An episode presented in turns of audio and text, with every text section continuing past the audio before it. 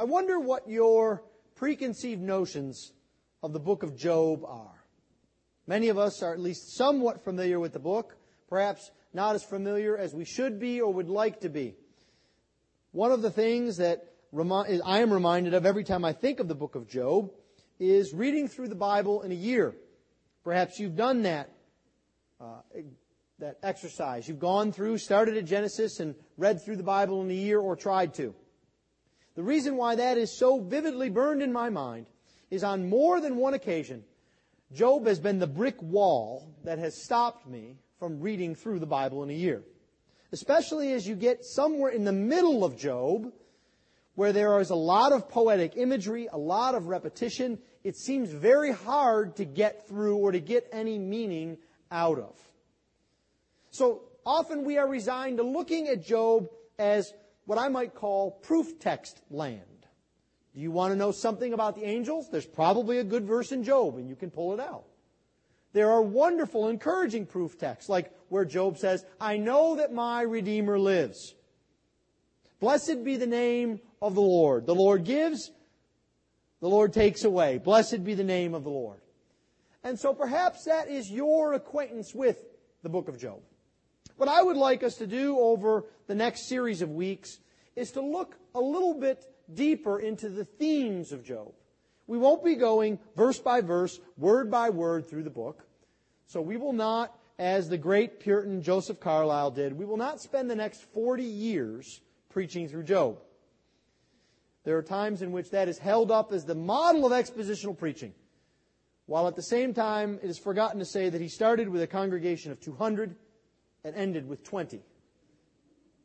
But no, we will spend a good deal of time and we will pick certain sections of Job as we go through trying to find the important themes and the great teachings that God has for us in this book. This is, in a sense, one of the most comforting books of the Scripture as it describes what happens as a Christian goes through difficulties and challenges. So as we think about beginning this, this evening, I would like us to just briefly think about two things. The first is the book itself, the book of Job. And then the second is the person Job. So first the book of Job, and then the person of Job. As we think about the book, first I would like you to, to get an understanding of the general context in which this book occurs. This is one of the books of the Bible that we do not know the author of. And surprisingly, there are a great many of them that we do not know the actual author. It's, it's not every book that, like Philippians, that says it comes from the hand of Paul. There are many that we think we know the author. For example, where on a higher level of assurance that Solomon wrote Proverbs and Ecclesiastes. We have a little bit less level of assurance that perhaps Ezra had a hand in writing Kings and Chronicles. But there are many books in which we are, we are not given the name of the author. The early history of the church has the author given as Moses. There's actually a commentary in the Talmud that says that Moses is the author. And this makes some sense because if we think about it, the subject matter of Job is amongst the oldest in the Bible. And Moses has written the first five books of the Bible. And so it would make sense that writing in that era, the patriarch era, that Moses would be the author. There's another sense in which we might say that Job is wisdom literature, like Proverbs or Ecclesiastes or Song of Solomon. And so I think a good case can be made that it is written by someone in that era, about 1000 BC. Someone who was highly trained and sought to uh, put down forever, by the power of the Holy Spirit, the story of Job that had been handed down from generation to generation orally. And so there is a real sense in which you can think about the book of Job kind of like the Melchizedek of the Old Testament. We don't know who Job's father is. We don't know exactly where Job comes from. But one thing that we do know is that Job was given to us by the Lord and that Job has something to teach us. It is, as we have said, wisdom literature. It is not all prose text like Philippians or like 1st or 2nd Kings that we were in, nor is it all poetry like Psalms. It is a mix of both. And its main subject matter is to deal with piety. Now, when I use this word piety, I want you to understand its biblical import. This isn't about sitting off somewhere in an ivory tower and trying to make oneself more holy. When we think about piety, it is the art, or rather the work, of living before God. Piety is what it means to live before God.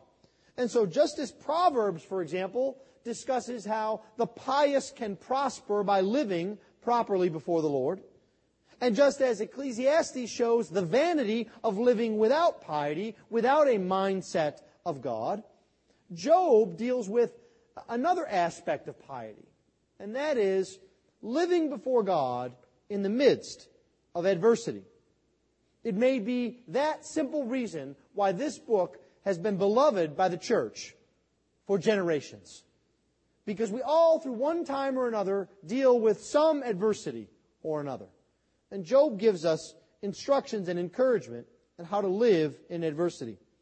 This book is set in what we might call a patriarchal or a pre-patriarchal setting. The name of God that is used in this book is a, an old form of the name of God. It is not the more developed form of God that comes out later in the scriptures. Job himself is described as one who is a patriarch. He, is, he has wealth in terms of flocks. He is the priest of his own household. There is no priestly structure set up yet. Even his lifespan, we see at the end of Job, is patriarch like. He lives 140 years, which is very similar to Jacob, for example, who has lived 130 years. The other thing that is interesting about this book is that there is no reference to Mount Sinai or the covenant at Sinai. But there is, however, a reference to the fall and to Adam. We'll look at that in a minute. So this is the general context of the book of Job. The second thing that we might think about in looking at the book itself are the themes or the purpose of this book. This book is a study in steadfastness, patience, and perseverance. There is a truism that says that we interpret the Bible by interpreting the Old Testament in light of the New. And so as we begin on this journey of Job, I would invite you to turn to the book of James, where we get an insight into exactly what Job is about, why Job is important. James is writing to a church that is under persecution and under fire, experiencing difficulties, challenges from within the church and without. And he writes here in chapter 5, beginning at verse 7. Be patient, therefore, brothers, until the coming of the Lord.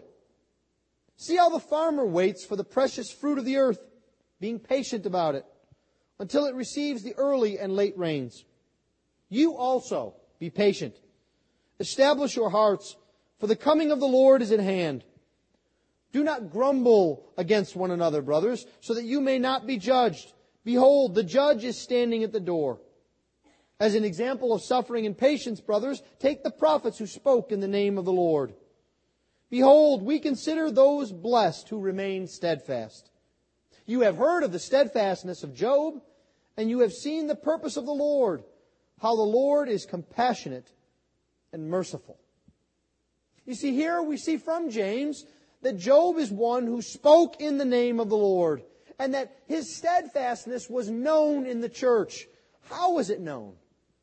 Well, it was through the reading and preaching of the Word of God, of the book of Job as the New Testament church had it.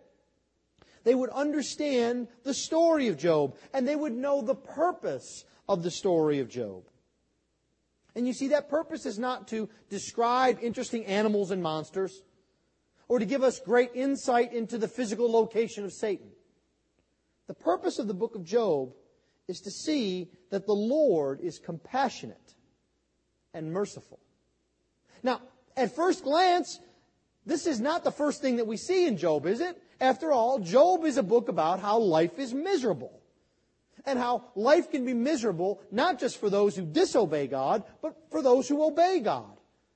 I mean, Job's experience is perhaps the worst that has ever been described in literature.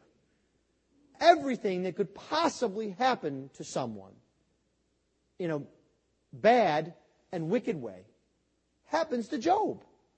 But yet James tells us that what we are to see in this book is the merciful compassion of God. And so keep that in mind as we think about this book, that that is what God wants you to see, that He is merciful, that He is compassionate, that He is sovereign. This is the, one of the main themes of the book of Job. One of the things that I think we can see too in Job that will help us as we go out and about throughout the world, as we deal with not only uh, churches that are shallow and false, but as we go throughout the world that denies Christ, is that Job has within it depictions, descriptions of mythology. There are mythological gods who are referred to. There are mythological monsters like Leviathan. And we may wonder why are these included in a book like this? What we can say is that these things, things such as false gods, are not real. But they are described in the book as if they were real by persons who believe in them. And that should give us pause. Not that we should believe myths, not that we should go on flights of fancy, but that we need to understand as Christians that myths cannot be treated as mere unreality. What do I mean by that? I mean that everywhere around us there are people who actually believe myths. Things like the power of tarot cards, fortune telling, knocking on wood, evolution and they order their lives by it. It has real power in their lives. And so we cannot just treat them as things that, oh, these don't matter, they don't exist. We must treat them as realities in their lives and address them. Because myths are not only real for them, they are bound up with sin and Satan. They are, as Paul says in 1 Corinthians 8, the eating of food offered to idols and he says, We know that an idol has no real existence and that there's no God but one. For although there may be so called gods in heaven or in earth, is indeed there are many gods and many lords throughout the earth, Paul says we must treat with others to break the bondage of what they see as reality. This is something that I think the book of Job will help us to do in our evangelism and in our apologetics.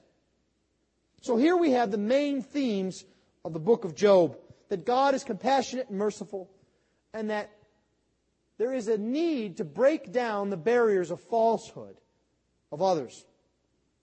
Well, let's talk then for a minute briefly about the person Job, the man Job.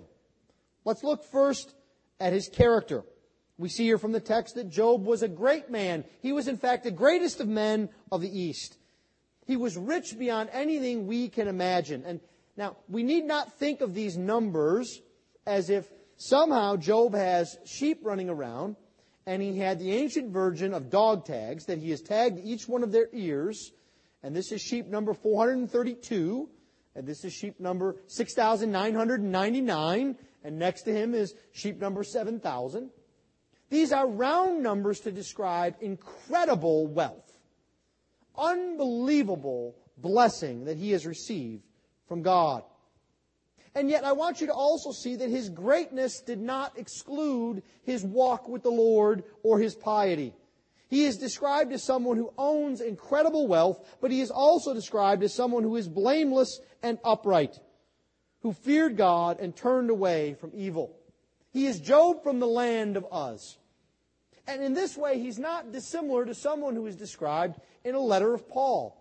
Because Paul will describe someone as where they are from and where they are involved in the ministry, what they are doing, where their heart is with God. He'll speak about Timothy in this fashion, or, or Barnabas, or others. So Job is laid out for us as a great man who thinks great things of God. He's from a land that is likely east of the promised land, and he is very likely not from the line of the covenant that ran from Seth through to Abraham. He's likely from one of these offshoots because we know that many ancient lands were named for people. And so, for example, Canaan is named after Noah's grandson, Canaan. Here, we know that Abraham's uh, brother, Nahor, had a son named Uz, just like the land of Uz. And we think that likely that was Edom of Old Testament and New Testament times. And so Job is a man who is great not only in his wealth and in his piety, but he is great in a place that is outside of the mainstream of God's people. He is a man who honors and serves God around others who do not and who believe in false gods. That's important to remember as we think about Job's integrity. He's described in two fashions. First, with an outward manifestation of piety, namely that he is blameless and that he is upright. And then with his inward motivation of piety, namely that he feared God and turned from evil. When we see that he's blameless, we remember what we looked at in Paul's description of the Philippians, wanting them to be blameless, that is, to be consistent in their obedience with God's will, and that they would be upright, that Job is one who lives in light of what God has commanded. In other words, you would look at Job and there would be no glaring sin that you could point out in his life. And yet at the same time, that was an outward manifestation of what was going on in his heart. Because he feared God and turned from evil. Job himself describes this in Job 28, 28 as the sum of wisdom. In other words, Job is aware of his own accountability before God. And because of that, he forsook evil. That's his character. And that manifests itself in his life, in his public life, where he was a respected judge. We see that in Job 29. We see that he was very careful to be fair with the poor and with his servants in Job 31. He was a man who lived his life of piety out amongst others. He also lived this life amongst his family. Look at the concern that he has for his children. This is very interesting. You'll notice the Bible describes this in sort of Bible language, so let me put it in our language. On their birthday, each of his sons would have a birthday party. They would have a feast, and it would go several days. And then Job does this interesting thing. He offers a sacrifice. He says, For it may be that my children have sinned and cursed God in their hearts. Now, what does that mean? Well, if we look at this word cursed, maybe some of you have a little footnote in your Bible that says that the actual word here for cursed is the Hebrew word for to bless. And some commentators say, and I think often this can be the case, the writers of the Bible just couldn't bear to put the words curse and God next to each other. So they use a euphemism. They say bless, even though everybody knows that it means curse here. But there's something else that I think is involved here. It's not just that they might curse God, but this word here for bless can also take on a connotation of saying what we might use when we say farewell. Farewell is a goodbye, but it's also you're saying, may it go well with you. And so there's a sense in which we might say they're not just cursing God, but they're saying goodbye to God. They're renouncing God. They're putting God in the background. And you see, what Job is getting at here is, I am concerned that my children might be so caught up in the entertainment and the things of the world and the things of their own lives that they might forget about God. And so I pray for them that they wouldn't. Do you see what Job is doing here? Do you see what a concern he has for his family? The question might come to you then. How do you act in this fashion with your children? How do you direct them? Are you careful to pray for them, to point them along the way, to make sure that they don't get caught up in all of the good things that are around them? Music, reading, sports, working, all worthy endeavors. But are you working to make sure that your children are not caught up in that, but that rather they are always following the Lord? Job is one who is concerned for his children. He's also concerned for his wife. Many of us know Mrs. Job only by her famous line in chapter 2, verse 9 Why don't you just curse God and die? Mrs. Job isn't exactly the most popular of Bible characters. And Job responds by saying, You speak as one of the foolish women would speak. Shall we receive good from God? Shall we not receive evil? And some of us look at this and say, well, we're kind of either we're glad or we're a little bit ashamed that Job is giving Mrs. Job a little bit of a smackdown for being foolish. He's saying, kind of, sit down and be quiet. When really that's not the case. If you look closely, he doesn't say that you are foolish. He says you're speaking as someone who is foolish. You're speaking as someone that you're not. He's saying get a hold of yourself. Get your senses. Please. And then he does something that all husbands should do. He comes alongside her and he says, We've received good from God. Shouldn't we receive evil as well? You see, he doesn't chastise her. He doesn't mock her. He doesn't ignore her. He comes alongside and stretches out her hand to build her up to be the woman that she should be. This is the kind of person that Job is. This is why Job is recognized by Satan. Satan desires to manipulate, to destroy Job. We're going to see more of that next week, but let me leave you with this one brief instance. If we look here at verse 8, the Lord says to Satan, Have you considered my servant Job? And we think about this in this context. God standing, and we don't want to picture God being huffy, but maybe we scale that back a bit and we say, well, you know, Satan, look at, look at my servant Job. He's a pretty good servant. So therefore, that tells you something about me. That's not really what the text says. Considered here is actually kind of a weak translation. Really, the word here that's used is not considered like, as it ever come into your mind, but rather, it's two Hebrew words. Have you set your mind or your heart, same word, on Him? We might put it this way to use the same kind of considered language. In our modern parlance, we might say that God is saying, Have you been eyeing my servant Job? Have you been looking to get him? Have you been after him? You see, God knows that Satan cannot stand any form of service for the Lord. He can't stand anything that is selfless. And he's going to do everything he can to prove that not only is Job a mocker and a liar, but that God is a liar. Because you see, Satan's attack on Job here is not primarily on Job. It's primarily on God. He wants to show that God is selfish, that God is just like him, that God is no better than he is. Because he is, after all, the usurper and the liar. So next week we will come and we will look at this famous incident in which Job is initially attacked and see how he deals with it. And may the Lord instruct us in it that we might see in Job the kind of piety, the kind of perseverance that the Lord would grant to us in our own difficulties and journey through life.